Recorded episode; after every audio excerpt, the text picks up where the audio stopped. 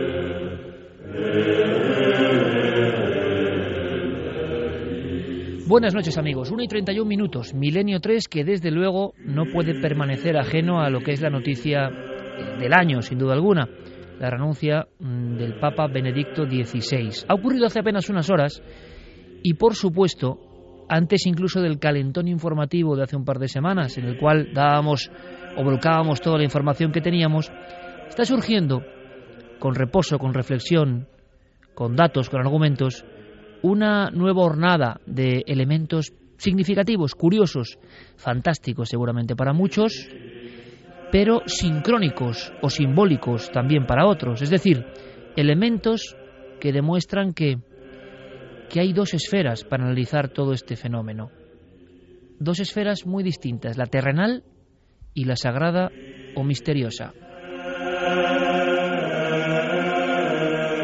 Porque, como ya adelantábamos hace un tiempo, justo cuando Benedicto dio el extrañísimo anuncio, la renuncia después de 800 años, comprendimos que había un sinfín de seguidores, incluso dentro del catolicismo, que decían, bueno, que era normal. Ya también se percibía la extrañeza de miembros incluso de la curia, de especialistas, de historiadores. Esto no era normal. Algo había de fondo. Batilix, corrupción, demasiado poder en el Vaticano, pero aún podía haber algo más. Y ahí entramos en la otra esfera, la que íbamos a desarrollar por lo menos en el primer dossier. Me refiero a la, esfera de lo sagrado, a la esfera de lo trascendente. No se puede analizar la renuncia de un papa simplemente desde el punto de vista de un jefe de Estado, vamos a llamarlo así, o de una cuestión puramente política. Sobre todo si Benedicto XVI, y esta es la primera información importante que damos, es un especialista en el estudio de las profecías. Es decir, para el Papa, la profecía puede significar mucho más que para el común de los mortales.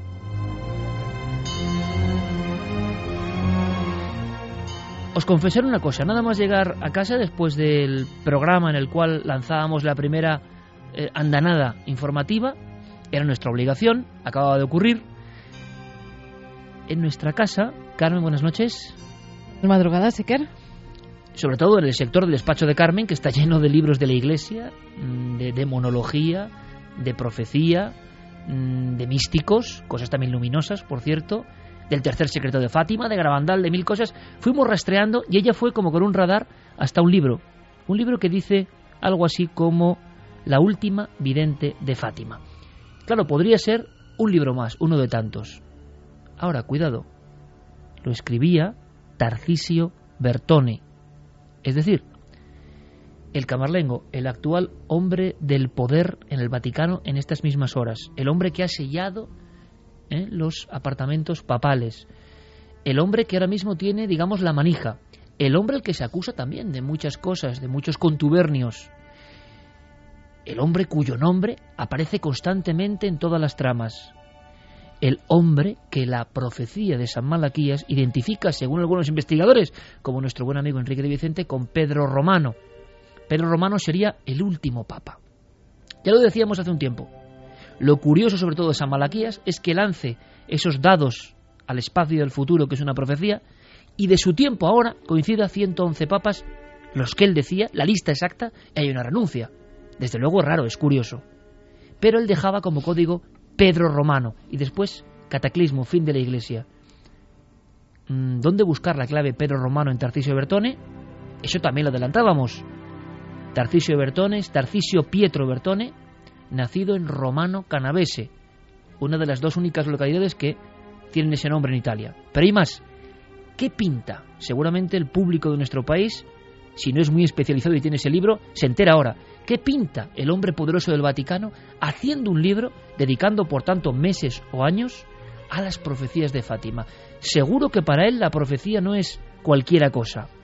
Y sobre todo, si vemos bien la tapa del libro y lo leemos, comprobamos que la presentación de ese libro, lo que sería el prólogo aumentado, quien mm, presenta a su amigo y se mete en el mundo importante de la profecía, es un hombre que, bueno, no es cualquier cosa.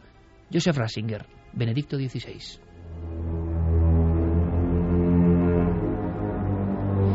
Pero de lo que dice este libro, de lo que podemos extraer, hablaremos luego, si os parece, abriendo el dossier. Pero eso ya es un impacto, es decir, el Papa, si cree en su misión, no puede ser un hombre normal y corriente, no puede ser tan humano como nos lo dibujan. Me refiero a humano en el sentido de que se mueva por las mismas pulsiones absolutamente lógicas del resto de los mortales, porque él tiene una misión sagrada y divina y quien no lo crea quizá no entiende esta segunda esfera. Por tanto, el Papa, renunciando, hace algo muy gordo, hace algo muy inesperado. Y yo, y por eso la fotografía es ese libro, que es como la punta del iceberg de todo lo que vamos a contar, todo lo que estamos descubriendo en estos días, a nivel de profecía y de simbología curiosa, yo quería aportar un dato más. Y es que simplemente haciendo cábalas, y esto sí que es una cábala, lo repito, es una fantasía, yo pensé en una teoría absolutamente delirante tan delirante que la quiero contar ahora y luego ya opinaremos. Seguro que es falsa. Una simple teoría, ¿no? Pero yo pensé en un hombre, en un hombre que sí que cree en su misión, en un hombre que fue el encargado de estudiar a místicos y a profetas durante años, en un hombre que, como en este libro, hablaba y se documentaba sobre profecías, en un hombre que dio, digámoslo así, interpretación al gran secreto profético que, de alguna forma, eh, sigue paralelo al rumbo de los papas, el secreto de Fátima. Es decir, no un hombre cualquiera, no un hombre simplemente en un cargo político, no un hombre eh, que está sentado en un trono, no, un hombre que cree quizá en el símbolo y señal poderosa que es una profecía. Y resulta que también pensé en este hombre creyendo, ¿por qué no?, en San Malaquías, y en esa profecía que, su gestión o no, le colocaba en el puesto 111. Y entonces, lo que dicen todos los investigadores que no son capaces de meterse en esta otra esfera, les da mucho respeto, no creen en ella, hablan de Batilix, hablan de corrupción, hablan de pedrastia, hablan de situación insostenible, hablan poco menos que de la sombra del demonio dentro del Vaticano. Y yo pensé, repito, delirio, delirio de novelista, no lo soy, pero me salió así. ¿Y si Benedicto XVI estuviese catapultando la profecía, es decir, provocando la profecía?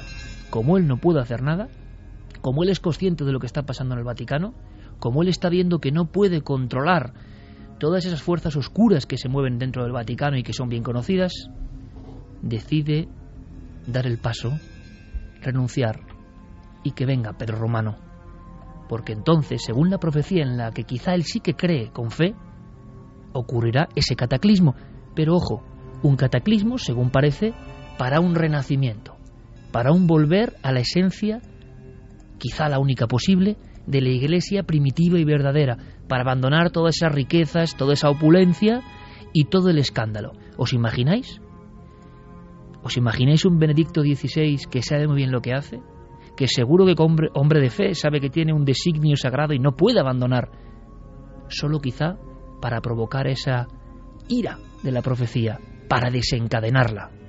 Como digo, es un simple delirio, pero con este delirio, que quizá no lo sea, comenzamos esta noche de investigación.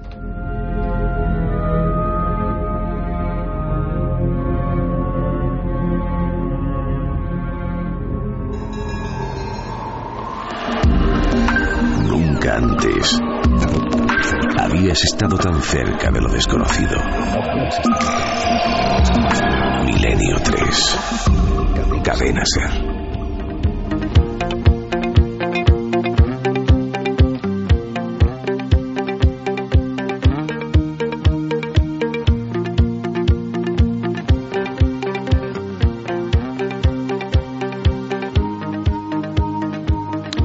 Motores de la ilusión que se encienden, nuestra nave que asciende hacia el cosmos. ¿Estáis todos conectados? Espero que sí. Javier Sierra, compañero, buenas noches. Muy buenas noches. Bienvenido de nuevo a tu nave radiofónica del misterio. Bien hallado. ¿Esto puede ser una locura o no? Vamos a hablar precisamente de este material heterodoxo que está surgiendo poco a poco. Pues eh, si se trata de una locura, desde luego hay muchos argumentos para sostenerla, porque fíjate que el pasado jueves, el día 28, cuando Benedicto XVI decidía dejarlo todo y embarcarse en ese helicóptero para irse a Castel Gandolfo, que es donde se encuentra en estos momentos, em, recibió un discurso muy curioso de Ángelo Sodano. Ángelo Sodano es, em, digamos que, la parte contraria casi al cardenal Bertone. Ahí hay como una lucha de poder entre la vieja y la nueva guardia. Eh, Sodano encarnaría la vieja guardia. Él tiene más de 80 años y por lo tanto no entra dentro de los candidatos a, papa, pero sí que es el decano del Colegio de Cardenales y un hombre con una voz potente dentro de la Santa Sede. Y hizo un discurso eh, que a muchos aburrió, porque era, fin, lo hizo con un tono más plumbeo que, lo tradicional, pero dijo algo, Iker, que, bueno, que podría utilizarse en ese argumento de ciencia ficción que tú has esgrimido. Llegó a decir que la sucesión apostólica estaba garantizada, que se iba a hacer, desde luego, hasta que se oiga, y leo literalmente, hasta que se oiga sobre la tierra la voz del ángel del Apocalipsis, que proclamará que ya no hay más tiempo, se ha cumplido el misterio de Dios y terminará así la historia de la Iglesia junto a la historia del mundo.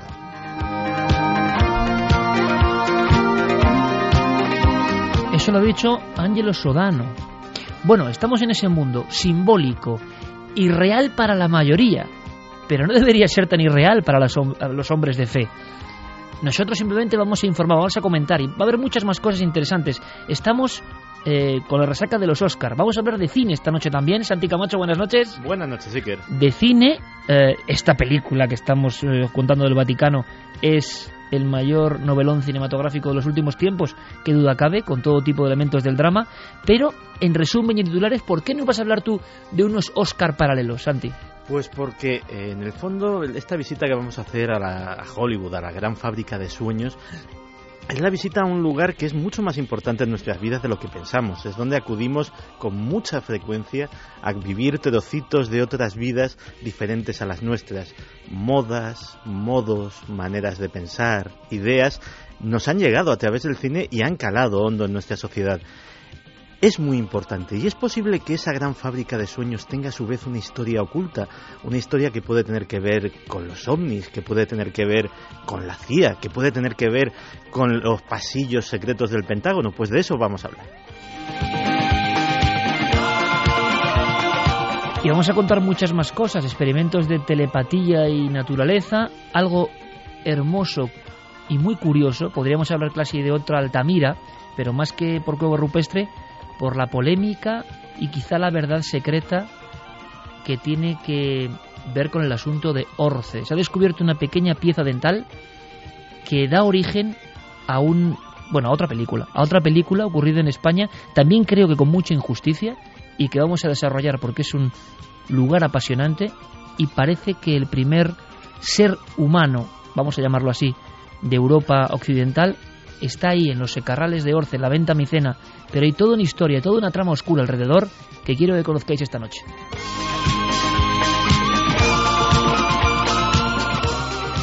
Vías de contacto, Carmen, rápidamente. Pues vamos a darlas muy rápido para que nos manden sus opiniones, sus preguntas, sus dudas. Milenio3 con número arroba cadenaser.com y en las redes sociales, en Google Plus, en Facebook y en Twitter, tienen que buscarnos en Nave del Misterio. Guillermo León, con todo previsto. Queda una cosa más, bueno, quedan muchas cosas para esta noche, pero Javi Pérez Campos, compañero, bienvenido. Hola Iker, buenas noches. Eh, ha pasado, bueno, está pasando ahora mismo algo en Florida eh, quiero que me cuentes. Pues ha ocurrido algo muy extraño que tiene de cabeza a las autoridades de la zona, a los familiares, a los periodistas con los que iremos conectando a lo largo de la noche para conocer esa última hora, porque en el interior de un domicilio del pequeño pueblo de Sefner, en Florida, ha desaparecido sin dejar rastro una persona. Una persona que estaba durmiendo en, en su cama y de repente se ha escuchado un ruido, un ruido como un gran estruendo. El hermano ha ido corriendo a ese lugar, a ese dormitorio de la casa, y allí no había absolutamente nadie. De repente el suelo parece haberse tragado por completo a esta persona y a todos eh, los muebles y todo lo que se encontraba en la habitación. Hablamos de uno de esos orificios que han preocupado a geólogos y estudiosos del planeta y que, bueno, han sido noticia en algunas ocasiones, incluso tragándose manzanas enteras, pero en esta ocasión ha ocurrido eh, en una habitación y están buscando ahora mismo, la ONI 45 la española, eh, el estado de la cuestión es que los bomberos están intentando meterse en el agujero, pero no pueden encontrar el cuerpo. Se le ha oído gritar a este hombre. Esto es una cuestión geológica, imagino, simplemente, pero es de una angustia tremenda y casi de leyenda urbana. Nos lo cuentan como leyenda urbana eh, Diego Marañón y creemos que es falso. Y ahora mismo, eh, bueno, primero si quieres escuchamos una llamada que parece que es la que abre esta historia, ¿no? Vamos a escuchar la llamada de la cuñada de este hombre al 911 pidiendo ayuda, llamando a los bomberos para que acudan a este domicilio. We need an ambulance and the cop buddy's stuck underneath the house. The house just fell through. Okay, and what happened to the house? Um, the the bedroom floor just collapsed, and my brother-in-law is in there. He's underneath the house. Okay, hold on one second. Una llamada angustiosa que pasaba en la casa, le preguntaban, digamos, los servicios de emergencia. Claro, ¿cómo explicar esto, no? Prácticamente que toda la, la, la habitación del dormitorio eh, ha desaparecido delante de, de, los ojos de los otros integrantes de la familia. Eh, vamos a seguir investigando. Ahora mismo parece que intuyen ¿no? que puede estar vivo, pero eso es muy profundo. Bueno, eh, ahora de repente, hace solo unos minutos están eh, saliendo las últimas noticias, nada halagüeñas, diciendo que ya se le da por muerto. Hay gente que incluso ahora mismo hay fotografías, están llevando flores a esa casa, porque lo extraño de este caso, y las autoridades y expertos de la zona dicen que esto es lo que le hacen tan extraño, es que estos orificios que se abren en la tierra han aparecido en calles, en montañas, en, zonas así, pero nunca había ocurrido que se hubiera tragado solo un dormitorio, un dormitorio concreto que cuando de hecho han abierto la puerta lo que se han encontrado es esa negrura tan absoluta, ese orificio en el que no se veía el fondo y solo se escuchaban eh, los lamentos de auxilio de esta persona que ha sido tragado por la tierra. Respetando el resto de la casa. Sí, respetando la estructura incluso, que es lo extraño. Y de hecho, las autoridades ahora mismo no pueden más que sentarse a esperar porque temen que de tocar eh, alguno de los cimientos de la casa todo se venga abajo y sea más complicado un caso forteano prácticamente, sea, algo increíble, pero durante esta noche queremos saber, ojalá, ¿eh? Igual al final del programa tenemos la noticia de que ese hombre vuelve a gritar o algo y está vivo, ojalá, no lo sé, pero parece que es profundísimo. Seguiremos la noticia y Javi dará eh, puntual información prácticamente eh, pues cada media hora. Cuando tengamos algo nuevo, Javi, vamos informando porque nos parece el típico hecho de mmm, folletín del terror del siglo XIX y acaba de ocurrir. Pero como es mucha eh, la información que tiene que ver con la profecía, con el misterio, con la astrología en el Vaticano, quiero que rápidamente entremos junto a Noel Calero, por supuesto acompañado de Fermín Agustí, en esa otra esfera. El nombre de la rosa, cómo no, en los asuntos papales y en los asuntos del misterio, es la perfecta sintonía.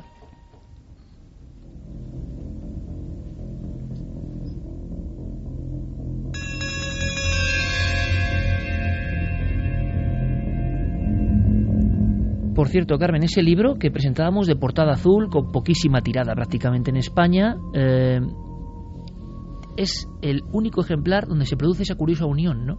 Bertone y Ratzinger y una profecía de fondo. Ratzinger hablando de que las profecías son algo que va más allá de lo casual, de lo uh -huh. cotidiano. Dedican meses, años de su vida. No sé por qué a Fátima en concreto le, conceden esta importancia, ¿no? Es fácil. Eh, cuando se produce el atentado de Juan Pablo II, eh, el que era su secretario, eh, cuando Juan Pablo II ya se ha recuperado de la operación, le dice qué casualidad que este atentado se ha producido justo en el día que se produce la aparición de la Virgen de Fátima. Es entonces cuando Juan Pablo II dice que abran el archivo vaticano y que lleven todos los documentos que tengan que ver con las apariciones de la Virgen de Fátima porque los quiere estudiar. Desde entonces se queda completamente alucinado con lo que está leyendo y cree que todo lo que pone en esa última parte del secreto de Fátima tiene que ver con su atentado. Joseph Ratzinger en aquel entonces era el que de determinada forma pues estudiaba esos documentos. Muchas de las profecías marianas han pasado por sus manos. Es un hombre acostumbrado a trabajar con la profecía. Exactamente, y él es el que tiene que hacer la interpretación del tercer secreto de Fátima. ¿Qué hacen? Mandan a Tarsicio Bertone a hablar con la última vidente de Fátima, con Sor Lucía. O sea, fue el, enviado especial del Vaticano para verse cara a cara con esa mujer que llevaba enclaustrada no sé cuántos años. Sí, ha salido muy pocas veces del convento donde desde muy jovencita, pues casi casi que la eh, quitaron de en medio y la encerraron entre cuatro paredes. Y cuenta sus conversaciones con Sor Lucía, donde la pregunta sobre esa última parte del secreto, sobre por qué cree que otros papas no han abierto o no han hecho caso a la carta que mandó en los años 60 y que desde entonces está en, el- los archivos secretos del Vaticano, donde pone ese secreto y ella interpreta lo que le dijo la Virgen.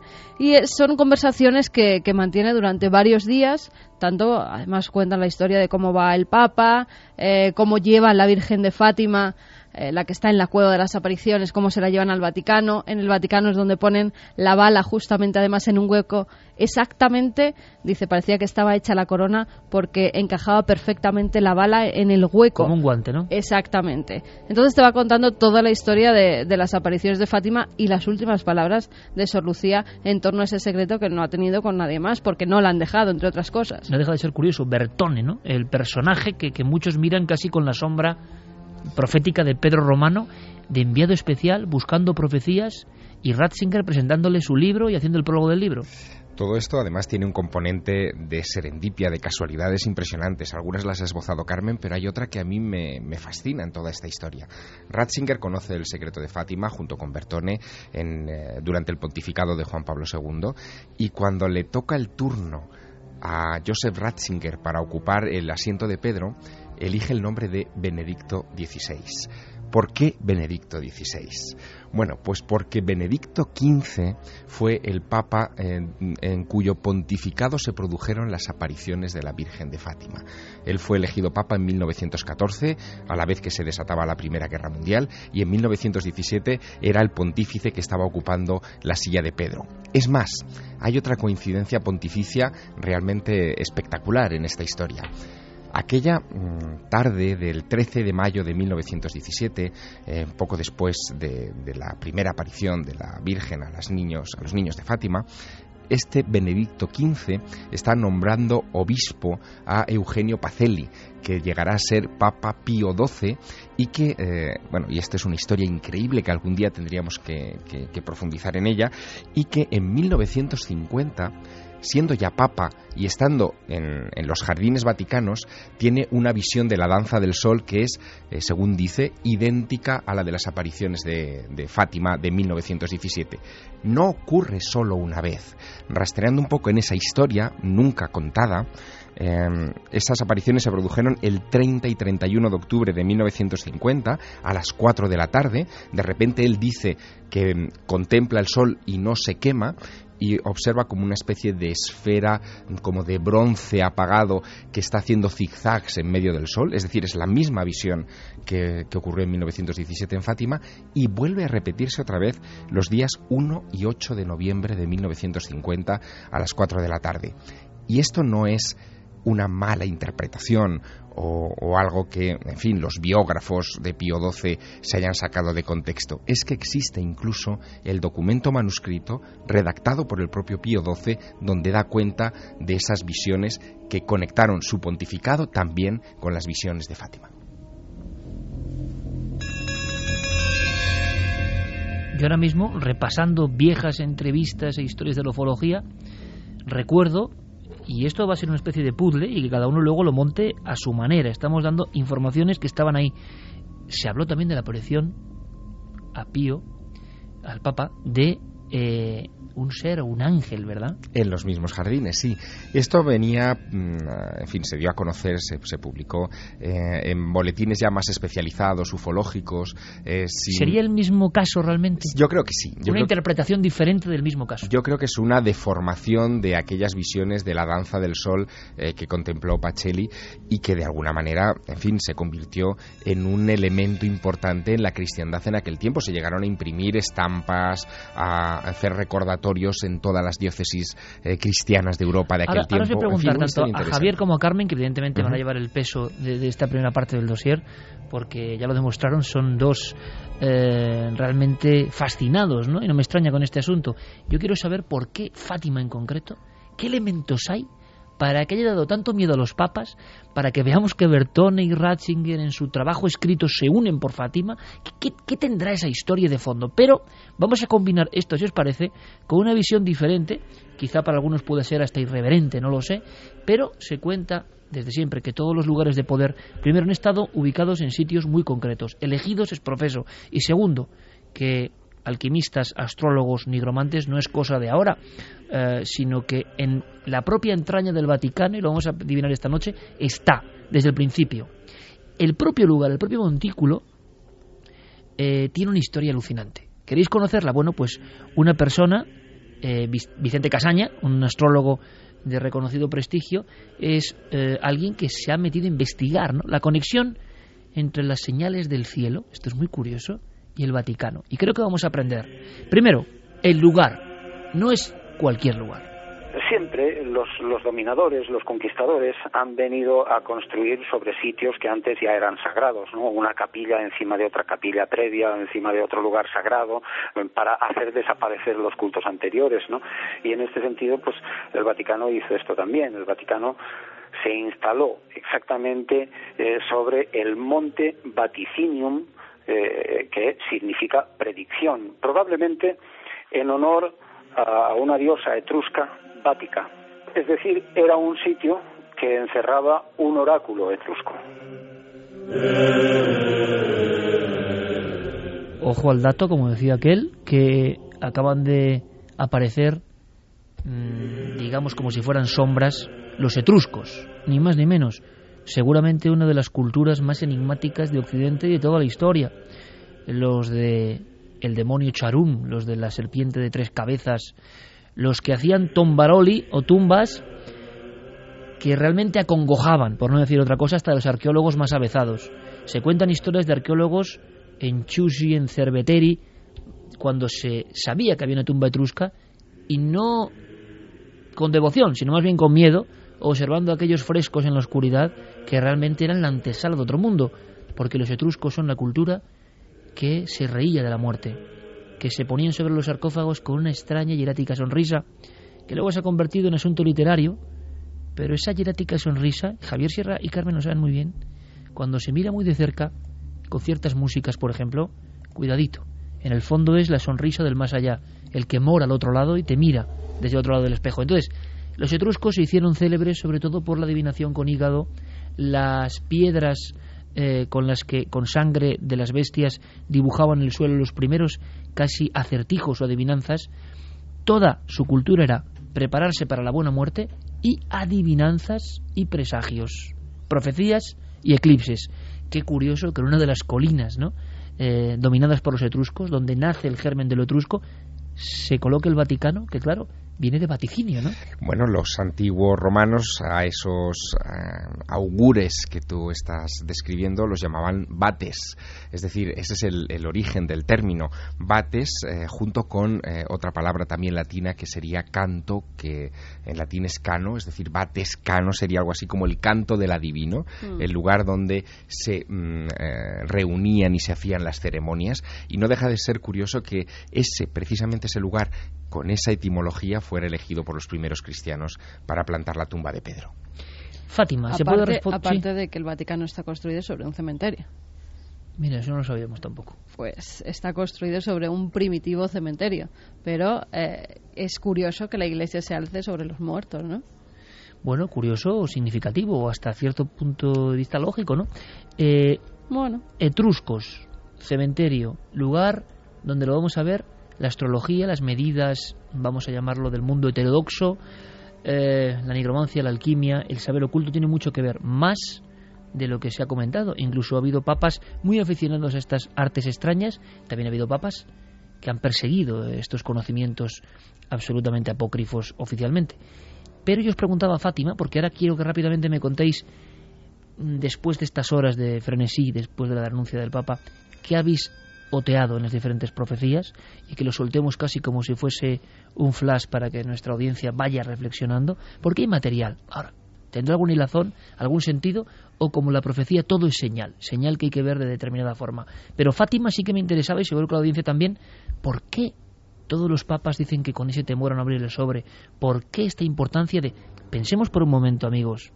Bertone, Tarcisio Bertone y Ratzinger dedicando un libro a la, ni siquiera a Fátima, a la vidente. Es decir, le estás dando una importancia a algo y yo siempre he pensado que esa pequeña niña pastora eh, de un lugar remoto de Portugal algo tuvo que demostrar, algo tuvo que decir, algo tenía que saber para que sea tratada de forma diferente al resto de los cientos de apariciones marianas que ha habido.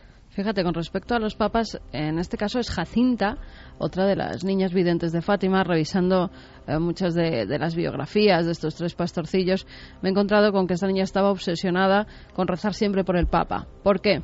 Porque, eh, al parecer, la Virgen en ocasiones les había hablado sobre los sufrimientos que iban a tener que pasar los papas. Por el Papa Benedicto XV. Claro, en aquel tiempo era el Papa Benedicto XV.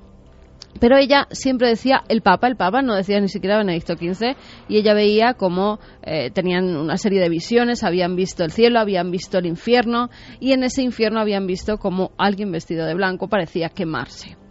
Con lo cual, eh, siempre rezaban el rosario y siempre rezaban pidiendo por alguien. Para la conversión del mundo, para la conversión de no sé cuántos, siempre por algo. Y Jacinta siempre decía, y también por el Papa, recemos por el Papa, recemos por el Papa, obsesivamente hasta su muerte. Ella, además revisando eh, todas sus palabras, las pocas palabras que quedan recogidas de la época en la que vivió, porque murió muy poco después de las apariciones, tanto su hermano Francisco como, como ella fallecieron. Es otro de los elementos que yo no sé si están bien investigados, ¿eh? De por qué fallecen, cómo fallecen, o sea que dos de las piezas fundamentales de ese trío de niños que han visto lo imposible, esa profecía que será tan importante, ese secreto, y van y mueren poco después. Sí, además se lo había anunciado la Virgen. En teoría la, Virgen había dicho que ellos eh, dos iban a hacer un sacrificio, iban a morir eh, en muy poco tiempo y sería Sor Lucía la que tendría que transmitir todas las visiones y, y todo el mensaje.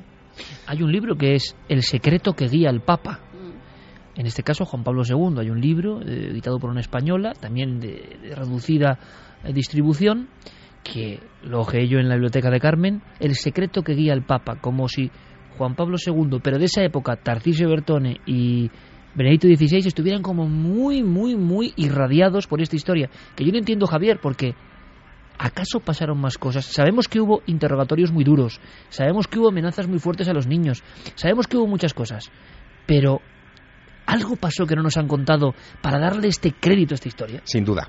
Y lo que pasó fue lo siguiente, ese tercer secreto de Fátima, que nosotros eh, conocemos oficialmente porque eh, el cardenal Ratzinger y el cardenal Bertone lo, revelaron al mundo, justo a los mismos actores, ¿eh? estamos hablando todo el tiempo. Unidos esta historia Exacto. siempre. Cuando ellos lo revelan en el año 2000, nos cuentan un poco, bueno, nos, nos revelan el texto de, de, Sor Lucía y nos describen la siguiente visión a grandes rasgos. Lucía ve en esa tercera visión a un obispo vestido de blanco, rodeado de sacerdotes y religiosos y religiosas que suben una montaña empinada. Y en la cima mm, se otea como una gran cruz de madera, una, cruz oscura de madera. Antes de culminar esa montaña, cruzan una ciudad en ruinas y llena de cadáveres que eh, interpretan que es Roma.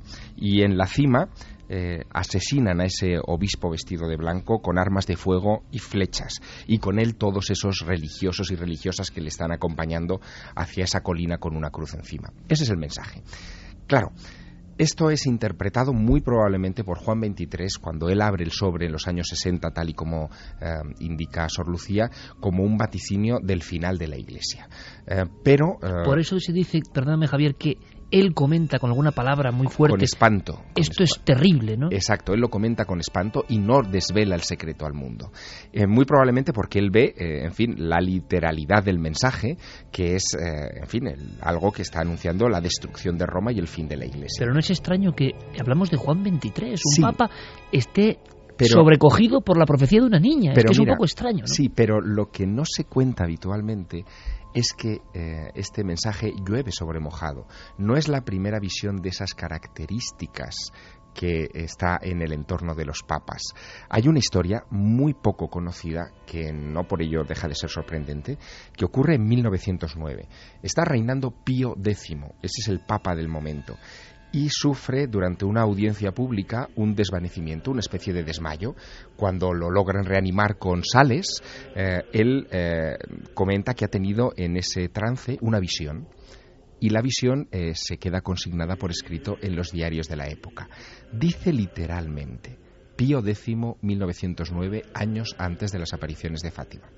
Acabo de ver algo terrible que no sé si me sucederá a mí o a mi sucesor.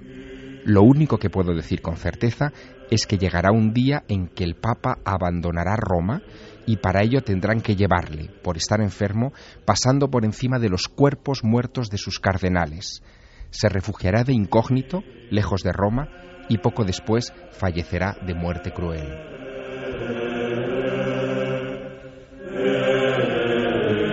Estas palabras de Javier Sierra sobre un documento de 1909, una visión de un papa y de fondo el Kirie del nombre de la rosa que nos pone Noel Calero.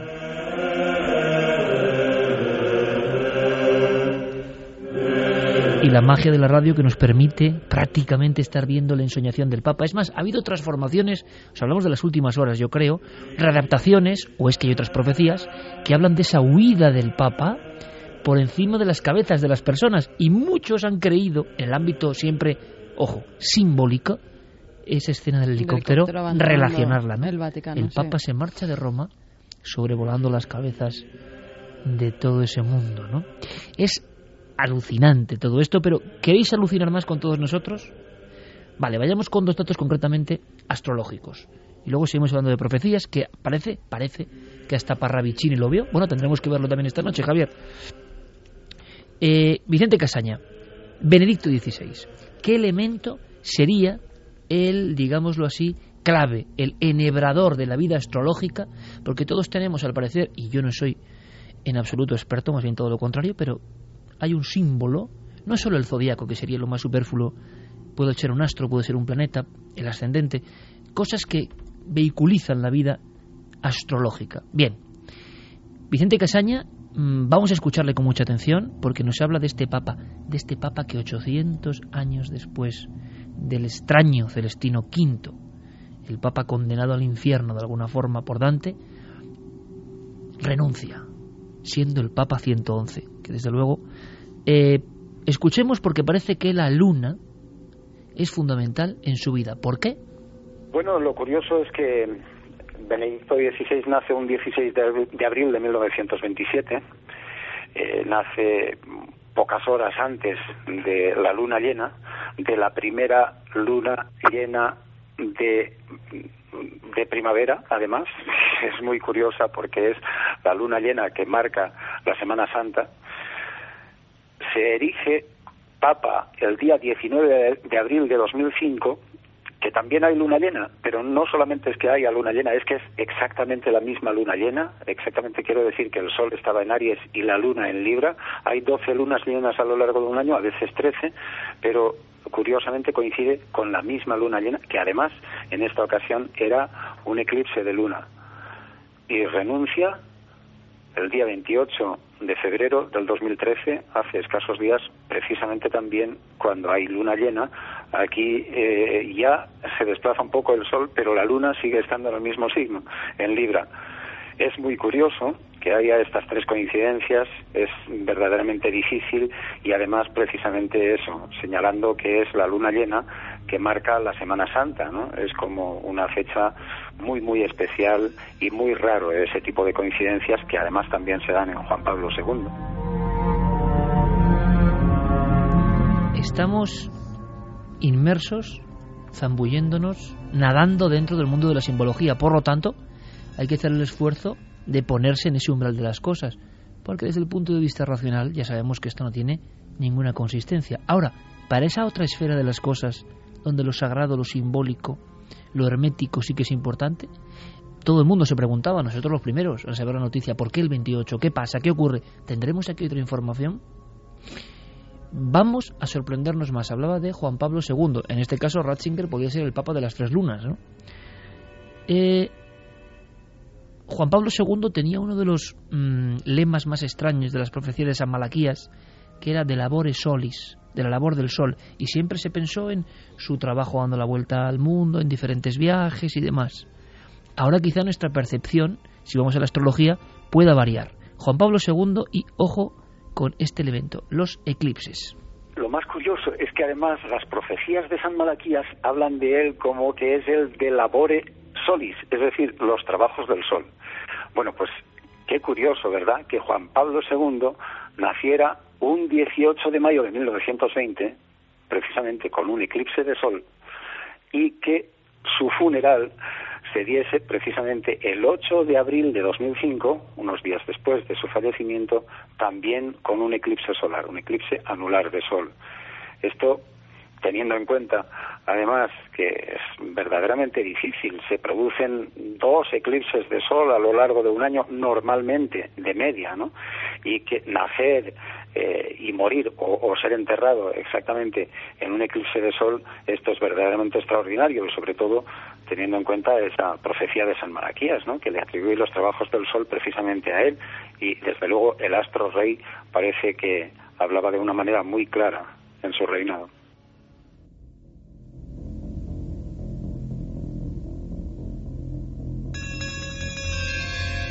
Bueno, estamos mm, recibiendo información de ese lado astrológico que ya vemos que en el Vaticano sí que debe tener cierto peso, aunque sea extraoficialmente. Desde luego, incluso la propia ubicación eh, tiene que ver con el misterio. Un solo dato más antes de que me habléis de otras profecías de última hora, digamos, rescatadas del archivo y que puedan tener que ver con el momento que estamos viviendo, el momento informativo de primer nivel. Eh, los eclipses, precisamente, ya no hablando de papas, sino en general para los astrólogos que estudian el cielo desde la antigüedad, Mm, eran más bien embajadores del mar Fario, qué curioso. su sombra, lo que se llama sombra del eclipse astrológicamente hablando, em, parece que estaba relacionado con, eh, o relacionada con desgracias, con hambrunas, con catástrofes.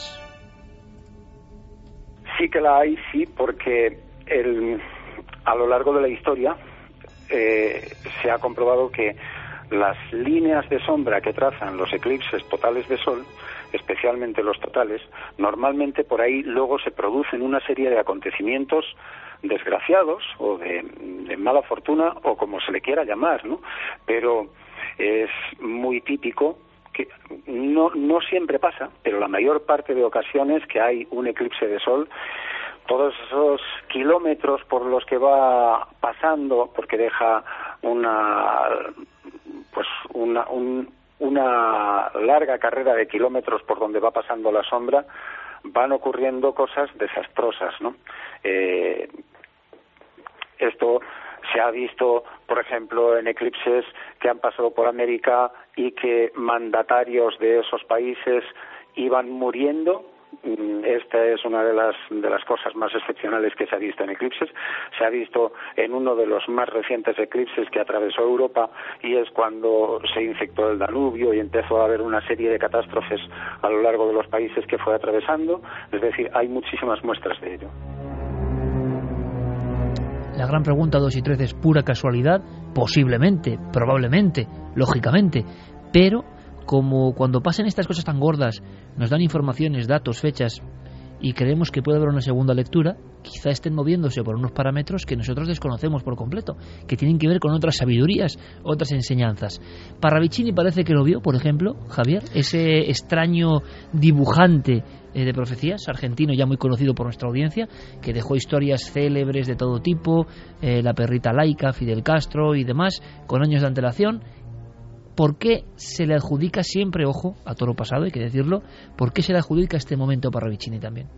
Bueno, se le adjudica porque en estos días han empezado a circular por internet algunos de los dibujos de Benjamín Solari Parravicini que él eh, hacía en estado de semitrance y en donde eh, hemos visto en estos últimos años cosas bastante sorprendentes. Eh, algunos han llegado incluso a discernir en esas notas, que eran bocetos con frases misteriosas debajo, una visión, por ejemplo, de los atentados de las Torres Gemelas del 11S, nada menos. Una especie de, de de la Libertad partida en dos, ¿no? Exactamente.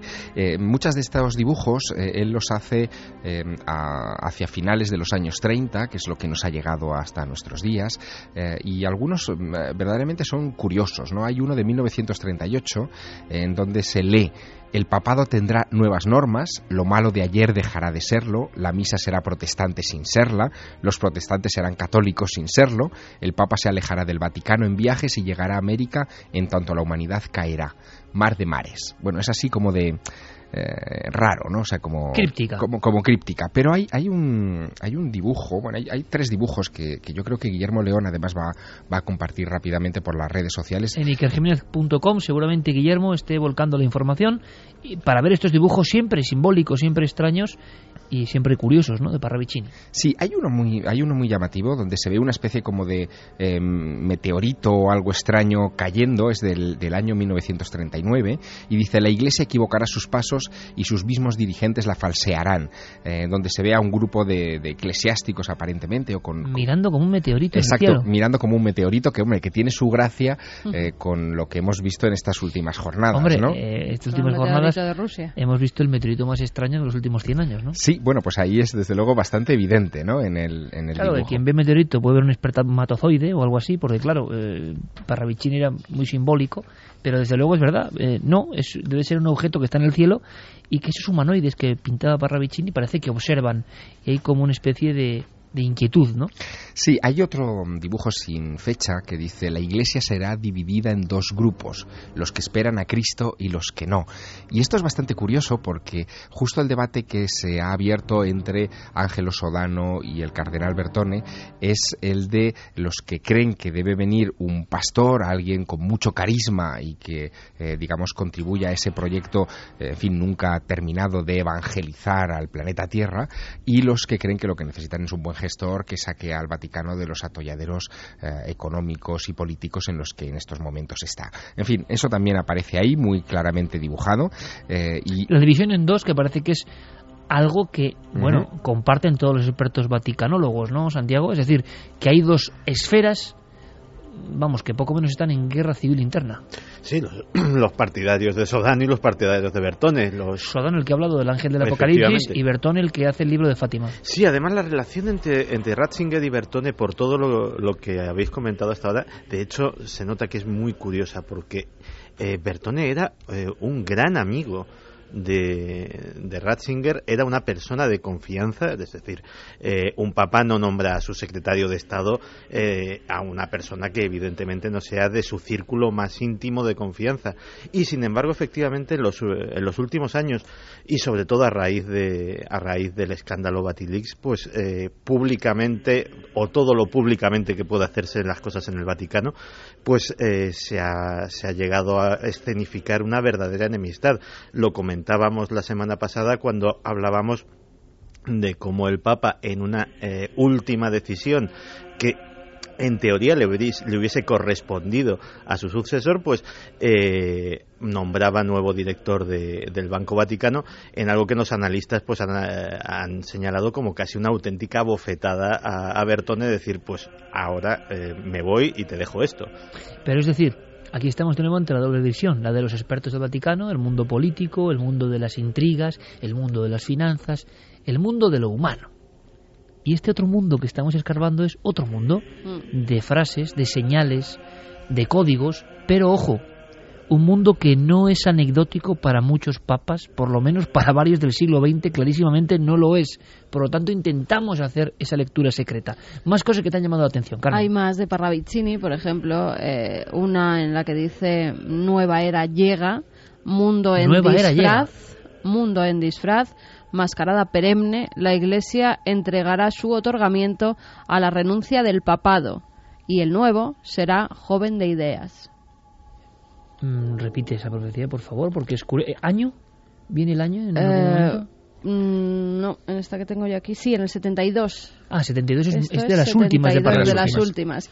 Eh, se ve además eh, cómo hay una especie de, mm, de alguien santificado porque tiene como una aureola, tiene también varias cruces, parece que está tirado y siendo ayudado por alguien y como una especie de ángel terrible que pone eh, mundo en disfraz, como si alguien estuviera disfrazado por encima de la iglesia. La, la profecía que ponía Berravicini era nueva era llega, mundo en disfraz, mascarada perenne, la Iglesia entregará su otorgamiento a la renunciación del papado y el nuevo será joven de ideas. Hablar ya de renuncia del Papa en el 72 me parece absolutamente, vamos, que no estaba al cabo de la calle, que no es una cosa normal, no ha pasado en 800 años. Esto se dibujó como psicografía hace 41 años. Y atención porque podemos pensar que los papas siempre han sido enemigos de esto. Estamos viendo que no. Ha habido algunos, como Julio II, que fueron auténticos papas astrólogos. Lo cuenta Vicente Casaña. Está claro que algunos papas la han rechazado y otros han sido totales adoradores, incluso ellos mismos han sido astrólogos y han estudiado astrología. Eh, uno de los casos más claros pues es el de Julio II, efectivamente, que es el que eh, el que mandó pintar a Rafael eh, la, la habitación del sello, la famosa habitación del sello, por ejemplo, que además del fresco memorable de la Escuela de Atenas, pues tiene cosas allí muy interesantes. Una de ellas es una figura de una esfera celeste que representa a Urania, la musa de la astronomía y la astrología, y tiene un significado muy concreto, porque Julio II pidió a sus astrólogos que calcularan la fecha más propicia para su coronación como pontífice. Eso fue eh, el día que se eligió fue el 31 de octubre de 1503 y esa esfera que hay allí pintada en esa maravillosa habitación del sello, pues representa precisamente ese momento. Hay que tener en cuenta además que Julio II era tan forofo de la astrología como lo han sido muchos otros eh, papas o santos padres que mm, solicitó a, a, sus astrólogos también que calcularan la hora más favorable para colocar la primera piedra de la Basílica Renacentista de San Pedro. Esto es muy importante porque todas las grandes civilizaciones, todas las grandes culturas han orientado sus grandes monumentos a los astros, han tratado de aprender, de captar la magia del cosmos con esa primera piedra porque sabían de la importancia del simbolismo. Importancia del simbolismo, primera piedra de la Basílica Renacentista consultada por astrólogos. Es decir, nos estamos acercando a un mundo absolutamente secreto, hermético y desconocido. Otra piedra que parece que se está a, punto de caer o que va a derribarse. Javi, aunque sea en un teletipo mínimo, seguimos siempre en contacto con ese extrañísimo suceso de Florida. ¿Qué sabemos a las 2 y 22? Pues acaba de salir en la página de BBC, la primera de dar la noticia. Dicen que ya es oficial que dentro de unas horas van a tirar la casa van a derribar la casa por completo porque creen que es la única forma eh, de poder trabajar eh, sobre ese agujero porque además eh, han empezado a meter micrófonos y cámaras en ese agujero y resulta que han perdido varios equipos ya porque conforme van metiéndolas ese agujero va haciéndose más y más profundo por lo que cada vez se hace más difícil localizar el cuerpo de Jeffrey Bash que cada vez se hace más oficial que, está muerto. Es decir. Pero es de película de ciencia ficción y no te lo crees. O sea, estás en tu cama en un cuarto y, y, el, y el, mundo se abre bajo tus pies, el, abismo nace bajo tus pies y te vas al fondo. Ese hombre que ha tenido que sentir en ese momento. Pues eh, lo más tremendo además, Iker. No, y descartamos, imagino, ningún tipo de posibilidad de broma, de, de historia montada, porque ya hoy en día eh, por la red es como para fiarse, ¿no? Pero eh, incluso nos escribían desde West Palm Beach, en Florida, y nos decía Oyentes Alexandra Gómez que la noticia es desgraciadamente cierta. Se abrió un agujero en un cuarto de la casa tragándose todo lo que había allí, incluyendo este pobre hombre que está dado por muerto ya. Además, las labores de rescate se han suspendido por lo inestable del suelo. ¿Y, esto a qué hora se produce el agujero, si sabe, Javi, más o menos? Pues es durante la noche. Cuando él estaba durmiendo, allí son siete horas de, diferencia y ocurre en la noche del eh, jueves esto es de Stephen King. esto es de Stephen King. Un relato de Stephen King parece, sí, sí. Además es que eh, en la zona eh, es una bajo esa ciudad de Florida es una red de cuevas de piedra caliza. Dicen que por el agua pueden ocurrir este tipo de cosas. De hecho, entre 2006 y 2010 eh, según eh, pues unos eh, documentos que ha hecho públicos el Comité de Banca y Aseguradoras del Senado de esa zona, hay 26.000, eh, casi 24.670 denuncias eh, por este tipo de sucesos y precisamente por eso, hace solo unas semanas, en esta casa en concreto, se recibía la visita de un hombre con sombrero, con un maletín, miembro de una aseguradora, diciéndoles a esta familia, eh, bueno, pues que iban a hacer una inspección en la casa para ver que todo estaba en orden y que no había peligro de que ninguno de estos pozos eh, pudiera tener, eh, pues, lugar bajo la casa. Dicen que este hombre hizo varios análisis por la zona, vio que todo estaba en orden, dijo que no había nada de qué preocuparse y solo unas semanas después se produce esto, este agujero en el interior de la habitación de, de este hombre, de, de que actualmente no se sabe eh, a cuántos metros de distancia puede estar. Madre mía, qué historia. Ojalá yo, yo tengo la esperanza, ¿no? Ojalá, no sé, ocurra algún milagro y ese hombre, porque es de lo más terrorífico que he en mi vida. O sea, lo decía Javier, un relato de Stephen King, El agujero, y tú lo lees como una novela, qué terror, qué terrible, y va y ocurre. Continuamos eh, buscando historias. ¿Qué dice nuestro público, Carmen? Pues vamos a ver, Sara, por ejemplo, nos dice, uff, esta última profecía es genial, es como si lo hubiera escrito ayer y sin embargo tiene 41 años, es tremendo. Eh, mucha gente que le da mucho miedo a las profecías. David Moreno dice, todo lo que está sucediendo me hace pensar que estamos ante el fin inmediato de la religión católica y se preguntaba por qué la Iglesia católica, el compromiso del matrimonio debe perdurar hasta la muerte y el compromiso de ser la cabeza de la Iglesia, algo más trascendente, se puede renunciar cuando lo estima oportuno. Interesante. JLM dice, ¿y si lo que pretende el Papa es precisamente lo contrario? Quiere que no se cumpla la profecía. Analicemos, a Malaquías no dice en ningún momento que existan dos papas vivos. Lo habitual es que muera un papa y se nombra al siguiente. Renunciando Benedicto, intenta vencer la profecía para que no se cumpla. Esa es buena Una también, vuelta de tuerca más. ¿Estamos en el año 2013 de nuestra era o en el año 2012? ¿Cuándo nace Cristo? ¿Es el año 1 o bien es el año Bueno, 0? ahí es para otro Entonces, programa. el calendario maya acaba este año, el 2012. En fin, esas son cábalas que darían para otro programa, pero es curioso, también tiene alma de novelista, ¿no? Igual quiere detener la profecía. Francisco Javier dice, pudiera ser que ningún cardenal del Vaticano fuera digno del anillo del pescador. La casa de Pedro podría estar corrompida. Coco Fernández, desde luego, hasta dónde puede llegar la prepotencia de los altos cargos de la Iglesia que hasta son capaces de llevar la contraria a la Virgen que ellos mismos veneran, no haciendo público el tercer secreto de Fátima cuando la supuesta Virgen lo dijo que tenían que hacerlo. Johnny, a mí lo que más me ha gustado de este Papa es lo último que ha dicho antes de marcharse, que deja de ser el pontífice aclamado por ser el peregrino de retiro. Este hombre tiene algo muy especial en su alma. Me considero también como el peregrino. He realizado el Camino de Santiago dos veces y entiendo tal cual el significado de la palabra misterioso pontífice. Venga, vamos con Qué- más elementos. Qué curioso eh, este asunto del peregrino que ha sacado nuestro oyente, porque hay otro papa al que se le atribuyen profecías, que es Juan XXIII. Eh, Juan XXIII se supone que 1934, eh, cuando todavía no era papa, era simplemente Angelo Roncalli, era un cardenal, eh, en su estancia en Turquía tiene una serie de visiones que anota rápidamente en unos papeles azules y que terminarán viendo la luz en 1976. Libro de Pierre Carpi. Exactamente. Bueno, en esas profecías eh, él habla de un papa peregrino que llegará a Roma y desposeerá a la curia de sus honores. Claro, visto lo que ha, lo que ha ocurrido, sobre todo con los escándalos sexuales, con el hecho de que haya estado destituyendo a, mm, en fin, varios cardenales y, y gente importante dentro de la curia por culpa de todos, de todos estos incidentes, eh, esa profecía o esa frase de Juan 23 en un libro de Pierre Carpi del año 76 no deja de ser curiosa. No está nada mal, un libro de extrañísima portada y casi inencontrable.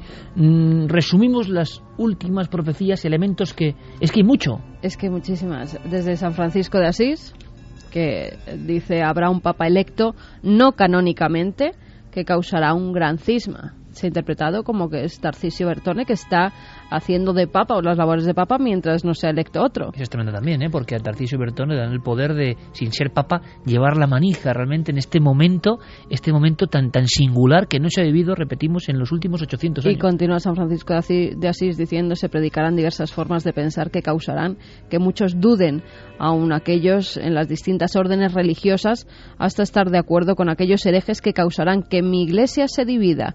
Entonces habrá tales dimensiones y persecuciones a nivel universal que si esos días no se acortaran, aún los elegidos se perderían es alguna, ya sabemos que San Francisco de Asís tenía también ese tipo de visiones y hacía eh, profecías. En el siglo XV, otro místico, Nicolás de Flu, y además profeta.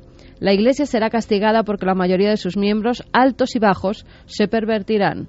La Iglesia se hundirá más y más profundamente hasta que parezca extinguirse y la sucesión de Pedro y los otros apóstoles parezca también haber expirado.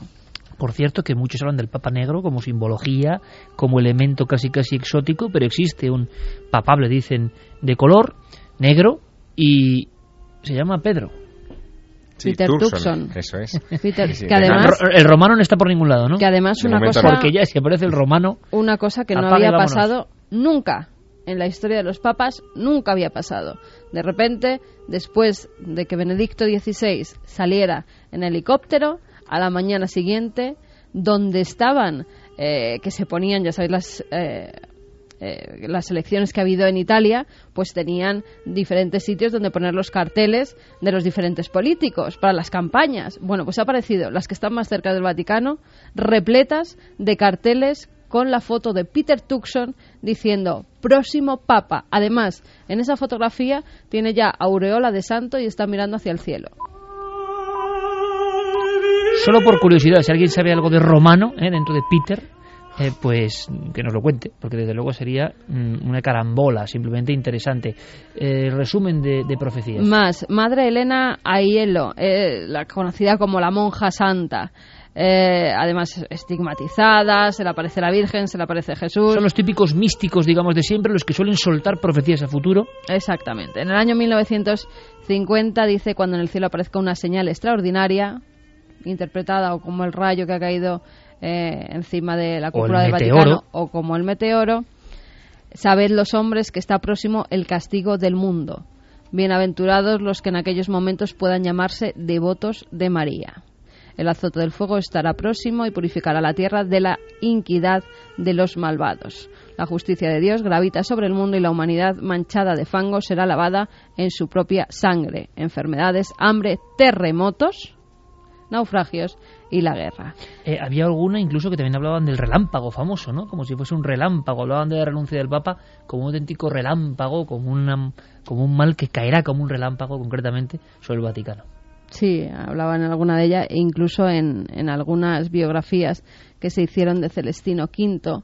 Él hablaba de un gran rayo que partirá al cielo cuando no haya papa. Entonces también se ha tomado como, le- releyendo el otro día una biografía de Celestino V, decían eso, que en una de sus visiones, que tuvo mucha, en el tiempo en el que en su tiempo no había sido elegido ningún papa aún, se vio también un gran rayo que al parecer rompió el cielo en dos y por eso la profecía.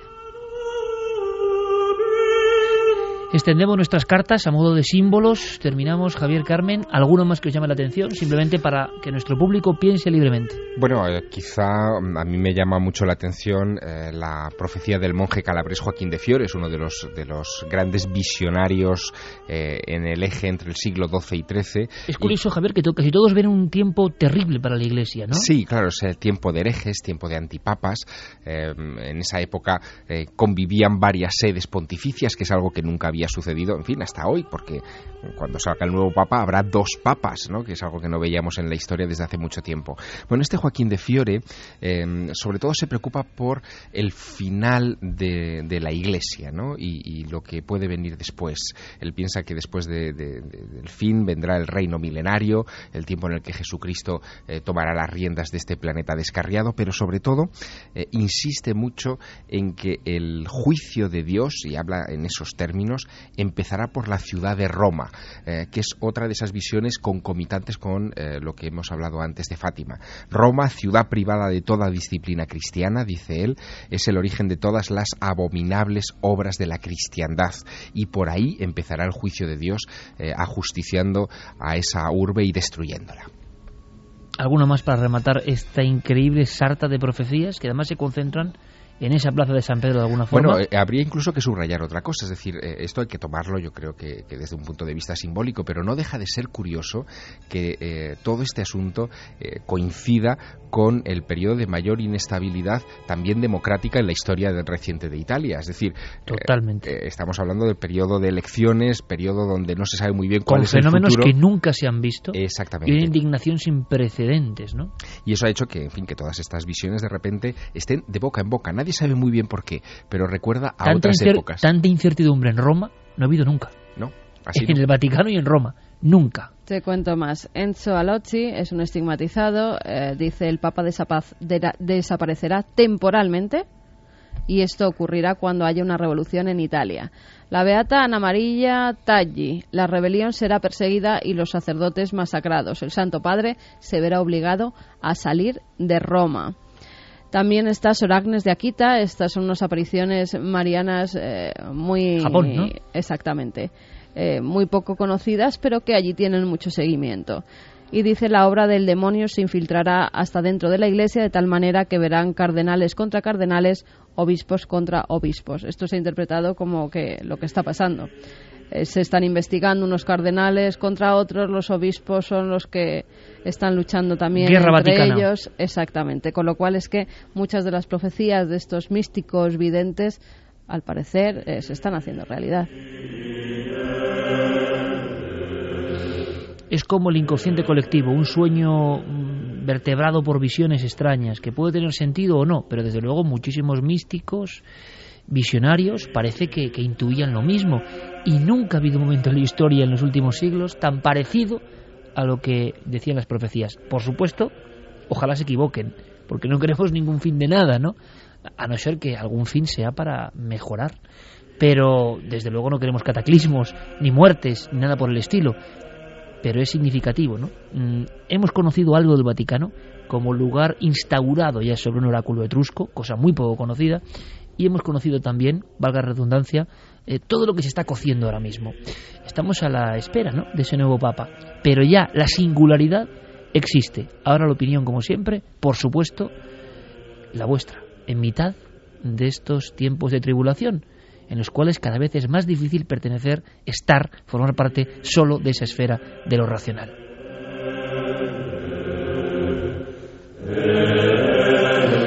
Vámonos rápidamente con una proyección de cine, pero antes nuestro compañero Carlos Cala nos habla también de prodigios en el espacio. Se están descubriendo constantemente, es eh, otro elemento más para la conjunción, ¿no? Ahí arriba en las estrellas, estrellas que a veces marcan, dicen el destino de la humanidad, aparecen cosas sorprendentes, cosas conforme, por ejemplo, de hexágono. La sonda Cassini de la NASA ha captado con detalle una extraña estructura hexagonal en la superficie de Saturno. El gigantesco hexágono, de un tamaño cuatro veces superior a la Tierra, se encuentra en el polo norte del planeta y fue fotografiado por primera vez hace 30 años por las sondas Voyager 1 y 2, pero hubo que esperar hasta el año 2004 para obtener imágenes más detalladas de la estructura hexagonal. La única hipótesis al respecto es que se trate de una corriente capaz de dar esta curiosa forma a las nubes, pero ¿por qué el fenómeno sería capaz de mantenerse durante décadas? De momento, para los científicos es un auténtico misterio, convirtiendo al hexágono de Saturno en una de las estructuras más extrañas del sistema solar.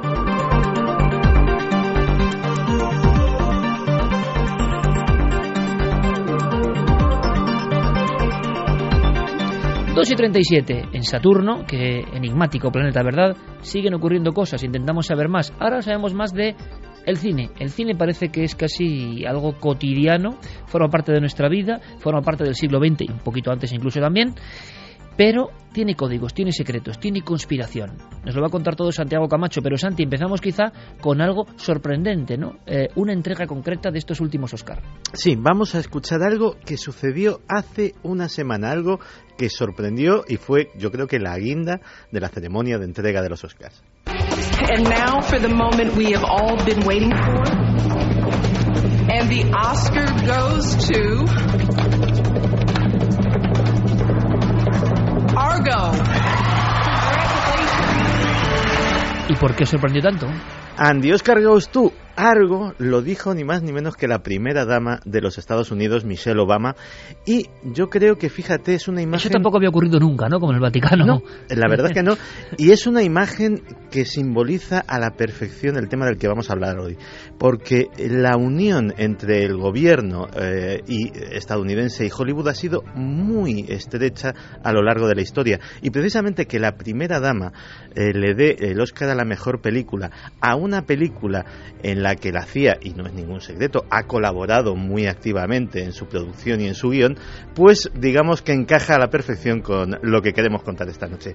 Y es que hace mucho tiempo que eh, la CIA y sobre todo el Pentágono se han dado cuenta de que el cine tenía un potencial que es el sueño de todo propagandista. Y ese sueño es modificar la historia. Que la historia escrita pase a ser otra cosa. ¿Quién no ha ido a ver películas, yo que sé, como Pearl Harbor, Titanic, Braveheart, Gladiator, Lincoln o Múnich y ha salido de la sala de, cine pensando que sabe ya lo que sucedió en aquellos días, a pesar de que Qué luego buenas películas has elegido, ¿eh? por cierto. muy buenas películas históricas y algunas de ellas pues eh, relativamente poco fieles eh, y así ha sido manifestado por historiadores a los que luego nunca se hace ningún caso y lo que queda en el inconsciente colectivo popular es precisamente esa imagen cinematográfica que a todos nos queda. Ese potencial es muy antiguo, se dieron cuenta los primeros los nazis. Los nazis eh, le encargaron a su directora fetiche, a Leni Riefenstahl, eh, que hiciera dos películas, El triunfo de la voluntad y Olimpia, en las cuales una, una de esas reuniones multitudinarias del partido en Múnich eh, era una glorificación de lo nazi. Y Olimpia, que era sobre los Juegos Olímpicos de Berlín de 1936, pues también pretendía mm, poner de manifiesto los valores, eh, los valores nazis y sobre todo la capacidad de organización de la nueva nación alemana. Y con eso pues pretendían dar al mundo a conocer pues eh, su doctrina y su potencial. Luego estalló la Segunda Guerra Mundial y Hollywood se puso manos a la obra en el esfuerzo de guerra y se hicieron cantidad de películas, eh, las estrellas de Hollywood vestido en el uniforme.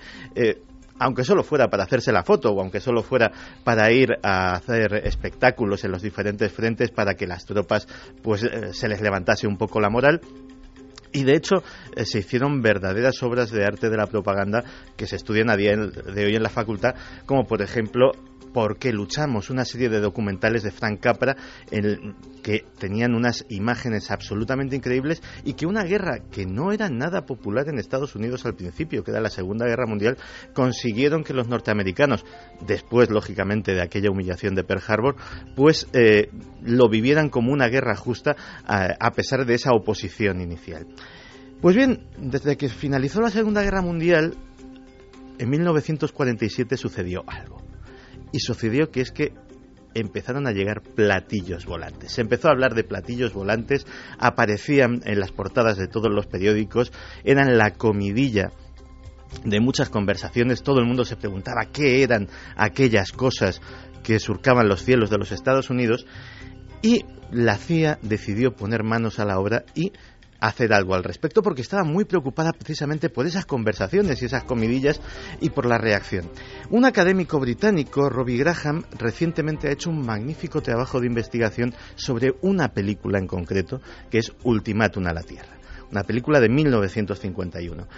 Y en esa investigación ha descubierto que prácticamente es una producción de la Central de Inteligencia norteamericana, creada justamente en 1947, es decir, en la misma fecha en que aparece esa era moderna de los ovnis.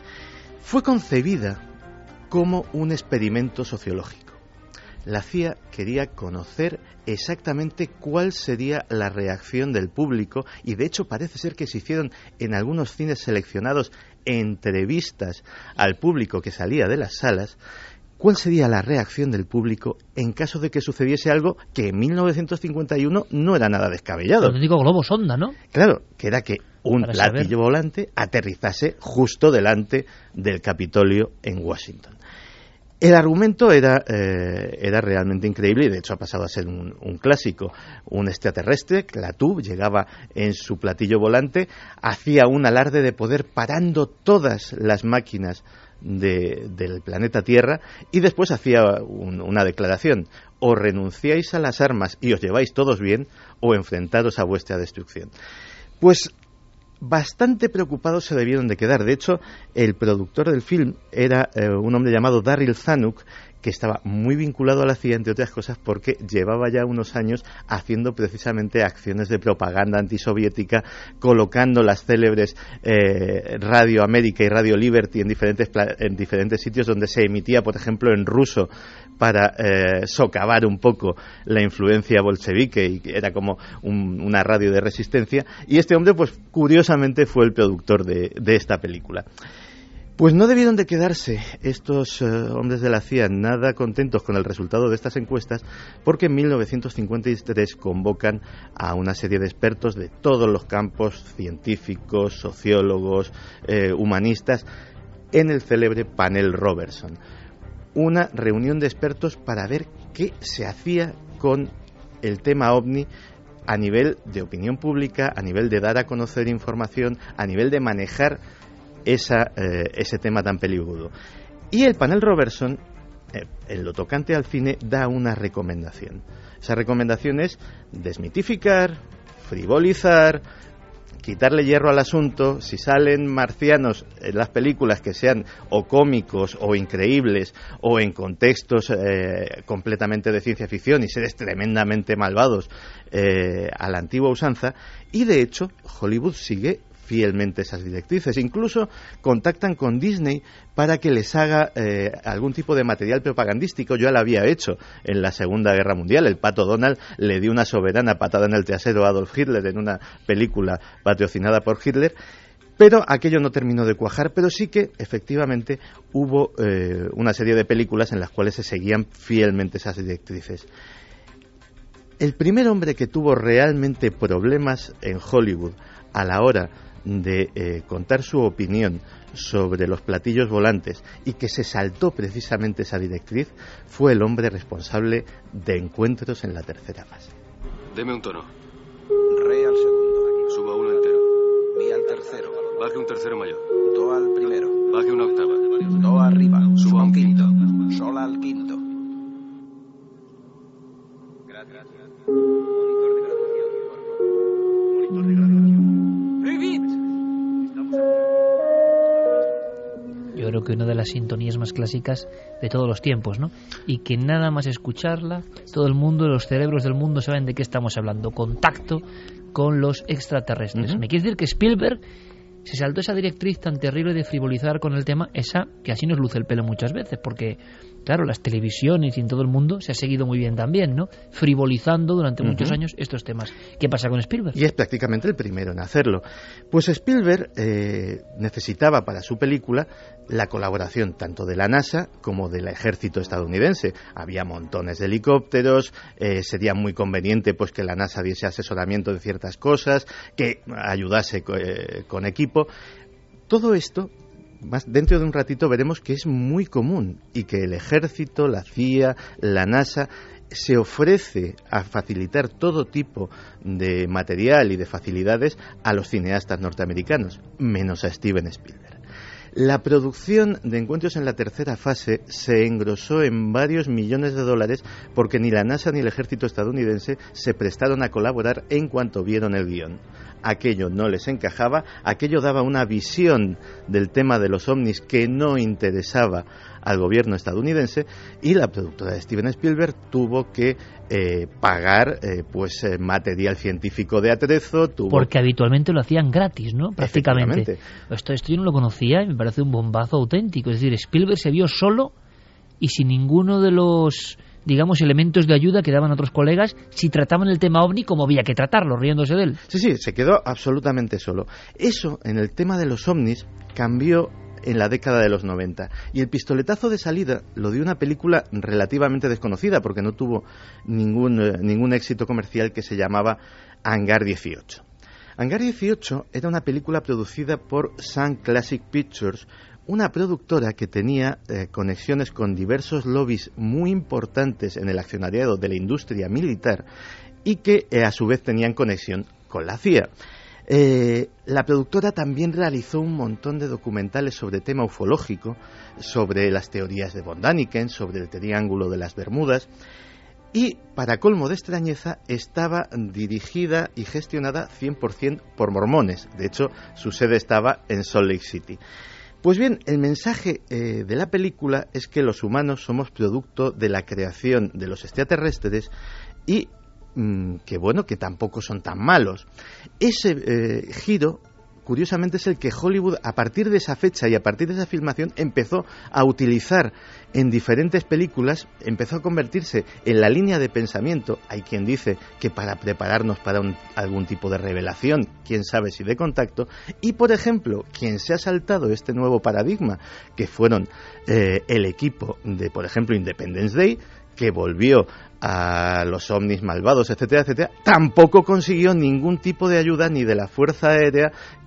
Tuvieron que hacer una falsa Área 51, eh, contratar helicópteros civiles y pintarlos como material militar, O etcétera, sea, que etcétera. no se puede ir en contra de la corriente mayoritaria que impone, digamos, el, el, el lobby de inteligencia de Estados Unidos. Sí, eh, de hecho, eh, se justificaron eh, en, el, en el Pentágono diciendo que, bueno, que Independence Day, hombre, esto del presidente pilotando, que no lo veían y que por eso no quisieron ayudar a la película. La verdad es que sí, luego veremos que tonterías mayores han recibido un apoyo bastante eh, grande por parte, de, por parte del Pentágono, o sea que no es una excusa. Pero la clásica, clásica, cuando nace todo esto, Santi, y vamos casi marcando cada película, es Top Gun, ¿no? Top Gun en 1981 es posiblemente, de hecho es cuando eh, tanto la Oficina de Relación con la Industria del Entretenimiento de la CIA y la oficina eh, equivalente del Pentágono empiezan a funcionar a toda marcha, es eh, posiblemente el hito que marca sobre todo en el Pentágono el decir que esto es útil. Se pone a disposición de Jerry Bruckheimer, que es el, el productor, portaaviones, eh, aviones de caza, bases. eh, Material que asombra al mundo. material Que, que sonaba así, precisamente, Santi. Ahí tenemos un problema. En la pantalla del radar aparecen cuatro aviones. No son dos, sino cuatro. Uy, ¿son cuatro? ¡No, son cinco! Hay cinco, señor. ¿Cinco? Sí, señor. ¡Oh, mierda! ¡Se ha fijado nuestro blanco en su radar! Yo creo que todo el mundo se quedó impresionado de las cazadoras, las gafas, el porte de aquellos chicos y chicas y aquellos aviones y aquel despliegue, ¿no? Y resulta que de fondo está todo esto que cuentas. Tan impresionante que, por ejemplo, eh, las reclutas de aspirantes a pilotos, tanto en la Fuerza Aérea como en la Marina estadounidense, subieron altísimamente. De hecho, era una generación, aquella de, los, eh, de principios de los 80, que parecía no muy interesada en el tema militar. Había cierta crisis a la hora de, encontrar aspirantes y eh, esa película lo cambió absolutamente todo. Y así decidieron que eh, había que dar a esas oficinas un empaque tremendo. Para que te hagas una idea, eh, si tú quieres hacer una película en la que interviene la CIA, eh, tú puedes escribirles, te asignan un agente, agente que te hace una visita guiada por Langley, que se sienta en un despacho de la sede central de la CIA y eh, habla so- contigo sobre tu película o tu novela, eh, despejándote dudas, diciéndote, no, esto no lo hacemos así, etcétera, etcétera. Y si... eh, Alucinante, y si ellos... Podríamos aprender aquí, ¿eh? Sí, porque hay algunos elementos que me parecen fantásticos. Ah, claro. mañana probamos a llamar a- Sí, al sí. Ejército del Aire, O por al CNI, ejemplo. o al CNI. Sí, Sí, a ver qué nos dice. De hecho, te, te dejan rodar en Langley si realmente ellos han aprobado el guion. eh, y lo mismo pasa con el Pentágono. El problema es eh, cuando, eh, pues después de 2001, empieza la guerra contra el terrorismo que eh, realmente esto se empieza, a, se empieza a magnificar. Una película muy polémica ha sido La Hora Más Oscura. La Hora Más Oscura es la película que narra eh, la, la captura de Bin Laden y que tiene eh, escenas realmente tremendas. ¿Está ahí o no está ahí? Hay una probabilidad del 60% de que esté ahí. Un 100%. Bin Laden está ahí. Si tienes razón, todo el mundo querrá participar en esto. Descubre la verdadera historia. Vamos adelante. 14 minutos para intercepción. Que conmocionó al mundo entero. La hora más oscura ha recibido eh, ayuda del Pentágono y ayuda y sobre todo información de la CIA, hasta el punto de que un congresista, Peter King, un congresista norteamericano, llegó a quejarse de eh, el evidente uso propagandístico que se estaba haciendo en esta película y no tanto por el tema de glorificar o no la captura de Bin Laden, sino por glorificar la práctica de la tortura. Estamos hablando mm, de una película donde el mensaje que se te admite es que torturar a los prisioneros es algo sucio, pero necesario y que el fin justifica los medios. Curiosamente, la producción empezó antes de mayo de 2011. La producción empezó antes de la presunta captura de, Bin Laden Con lo cual hay quien Película dice- profética. hay quien dice que eh, bueno que podían haber tenido información privilegiada y que dijeron bueno acelerad este proyecto porque esto puede que esté más o menos al caer. Lo cierto es que eh, la hora más oscura eh, junto con la película que ha sido premiada eh, este año, Argo, son las dos más polémicas en este asunto. Argo es una película realmente curiosa. Actions of Iran have shocked the civilized world. ¡Vamos, vamos, vamos! ¡Destruidlo todo! Our embassy has been seized and more than 60 American citizens continue to be held as hostages. Si vamos a irnos, tiene que ser ya. Eh, esta es, eh, esta es, eh, creo que era de la noche más oscura también, pero bueno. Eh, Argo narra y narra además también con todo el apoyo de la CIA una curiosa operación que montaron para salvar a parte de los rehenes norteamericanos en la crisis de, de la revolución islámica de Irán. Lo que se está denunciando aquí es que posiblemente no sea la primera ni la única película en la cual el tema de Irán empiece a caldear el ambiente y a crear un ambiente anti-iraní en el público norteamericano, ¿en previsión de qué? En previsión, quién sabe, si de algún tipo de intervención Como futura que se está- preparar el terreno mental, de alguna forma. Sí. Holly- en Hollywood realmente esto no es raro. Curiosamente, y tampoco queremos transmitir una, una imagen falsa, ha habido rebeldes. Ha habido eh, personas, ya hemos, eh, ya hemos citado a Steven Spielberg, pero por ejemplo, eh, directores como Kevin Costner, Clint Eastwood o Oliver Stone han visto engrosadas sus producciones en muchísimos millones de dólares. Pensemos, eh, por ejemplo, en películas como Banderas de nuestros padres, como 13 días de, de Oliver Stone, que fue la que les, la que realmente, de perdón, de Kevin Costner, que fue la que les enemistó, o Platoon. Platoon fue dificilísima de hacer. Pensemos en una película sobre la guerra de Vietnam hecha en, eh, en un presunto campo de batalla sin ningún tipo de colaboración con el ejército O sea, norteamericano. ellos eh, pasaron a formar parte de la lista negra. Sí, porque realmente, claro, lo que una película como Platoon de hecho no podía pasar. Es decir, eh, lo que se decía es que la guerra de Vietnam no había sido así. Claro, Oliver Stone decía, es que yo estuve allí, yo sé muy bien cómo era la guerra de Vietnam, ustedes no me pueden cambiar el guion y decirme que estas cosas no pasaban porque yo las vi y yo las viví. Entonces, eh, dijo, pues que cueste lo que cueste, su productora le respaldó, pero también hay que tener cuidado porque eh, algunas grandes productoras saben muy bien que si con una película enfadan al Pentágono, es posible que futuras producciones, aunque sean de otros directores o eh, con otros argumentos, no reciban tampoco ayuda, con lo cual muchas veces estos directores rebeldes tienen que o autoproducirse o recurrir a productoras pequeñas, etcétera, porque no van a encontrar el apoyo de las grandes de la industria para este tipo de, de cuestiones.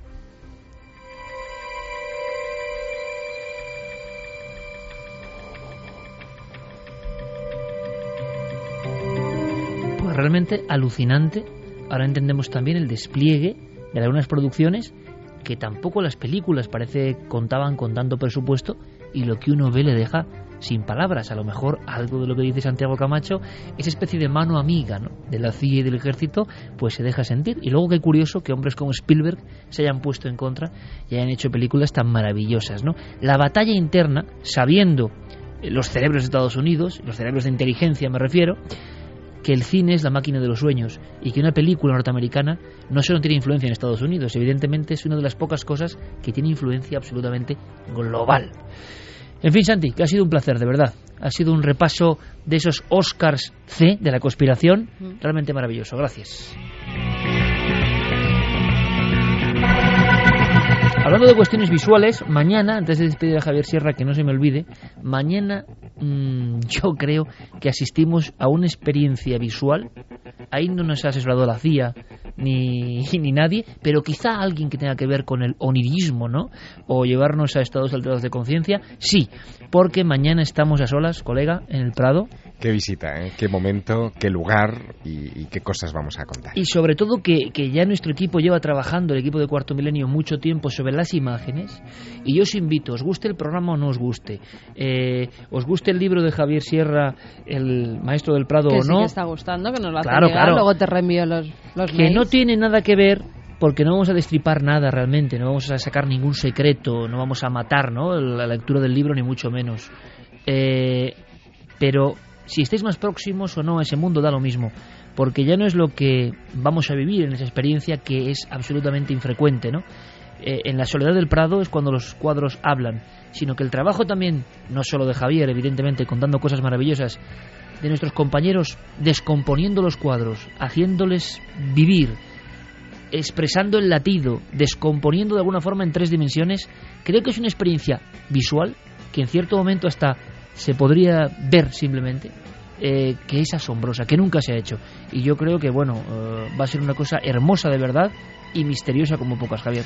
Yo he visto solamente un clip de dos minutos, que es el que estaba circulando por cuatro y por, en fin, las redes, y me he quedado realmente, en fin, impresionado. Estoy deseando, deseando de verdad que sea mañana a las 23.30 en cuatro para, en fin, no pestañear. Mañana es experiencia, de verdad, más que un reportaje, más que un contenido, es una experiencia a la que os invitamos para que estéis con nosotros a solas en el Prado viendo eso que solo ven los maestros y que creemos que se puede contemplar, esa magia real, esa trascendencia, eso sagrado que está detrás del arte misterioso. Javier, gracias compañero. Hasta la semana que Mañana viene. nos vemos. Mañana nos vemos, Santi, como siempre. Mañana vuelvo a mi rinconcito de la cara oculta. Y además con una cosa que es maravillosa y que yo creo en ella. ¿eh? Yo sé lo que vas a contar. ¿eh? Ahora no sé cómo lo vas a contar, pero creo en ella, te lo aseguro. Y igual es motivo de debate. Gracias, Santi, como siempre, compañero. Gracias a ti. ¿Alguna noticia, Javi, de ese Lo desarrollaremos ahora, psicosis colectiva en la zona, gente sacando los avalorios y sus cosas de casa pensando casi en mudarse porque los expertos están hablando y no son nada halagüeños. Pero primero los avalorios antes que ellos. Sí, Curioso. primero ellos, de verdad, que se pongan eh, a resguardo este caso rarísimo que acaba de ocurrir en California. Volvemos ahora a las noticias en la SER y regresamos enseguida.